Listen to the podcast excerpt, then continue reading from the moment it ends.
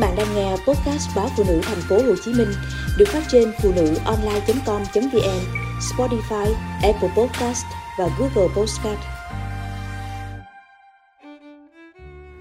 Mứt dừa nhà trồng Cứ đầu tháng chạp, gió bớt hiu hiu về là người miền Tây quê tôi đã thấy Tết.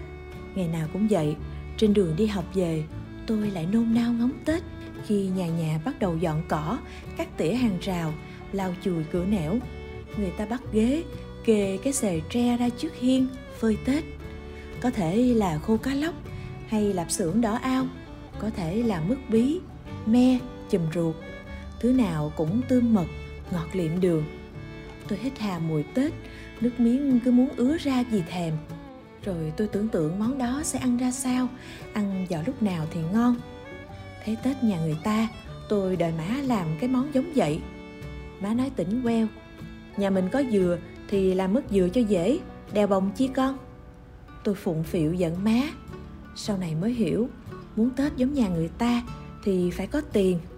Má không có tiền thì Tết nào cũng chỉ làm mứt dừa thôi. Vườn dừa ba trồng, má để trái khô mang ra chợ bán. Tiền gạo thóc, mắm muối tương cà trồng hết vào mấy trái dừa.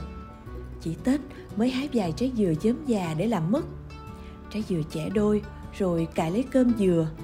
Má khéo tay, cài miếng dừa tròn do. Tôi không đủ kiên nhẫn như má, hết dùng cán muỗng tới dùng dao mà miếng dừa vẫn bể.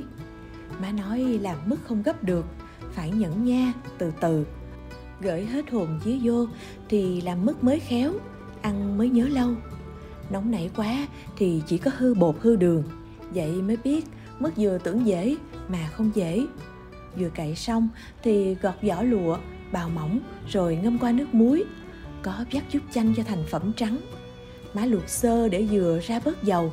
Một ký dừa trộn với nửa ký đường để qua đêm cho dừa thấm ngọt. Công đoạn xên dừa mới kỳ công, lửa phải riêu riêu và phải trộn đều không được ngơi tay. Tôi ngồi lâu mỏi lưng nên lén má thêm vài cái củi vào bếp. Mứt dừa lập tức vàng khè.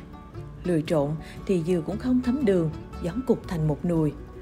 Tôi ngồi sên mứt dừa mà chỉ nghĩ tới mứt bí, chùm ruột, me. Tôi nghĩ lẽ ra mình nên chụm đầu với mấy đứa bạn đọc tiểu thuyết ngôn tình. Má liền giảng, người không có lòng, không để tâm vào món ăn thì nấu món gì cũng dở mà đúng vậy món mứt tôi làm ra chỉ để buổi trưa mang ra hè ngồi ăn chứ đãi khách là người ta cười thúi đầu làm dâu mà như vậy thì má chồng mắng khỏi ăn tết. Như lời má tôi nói, nhớ lúc lên sài gòn đi học, tôi gặp anh bạn lớp trên là đồng hương. Anh nói đã nhớ ra tôi là con dì chính khéo tay nhất xóm, làm món gì cũng ngon, vì anh là bạn với má tôi. Anh đã thưởng thức món mứt dừa của má, do dì đem về. Ngon quá trời ngon. Anh nói như vậy. Tôi ngẩn ra, thì ra món mứt dừa thần thánh của má được nhiều người nhớ tới cô bên nhà tôi giống bà ngoại, thích mứt dừa mứt bán ở tiệm nhiều phẩm màu, lại có hàng the, nên tôi không dám mua cho con ăn. Thỉnh thoảng chiều con, tôi mua dừa về, hè hụi cậy gọt sắc lòng khắc khoải nhớ tết xưa, má đã rời cõi tạm lâu lắm rồi. Lòng tôi vẫn còn neo lại bên bếp nhà, nơi có má cùng nồi mứt dừa cuối năm thơm sực mùi tết.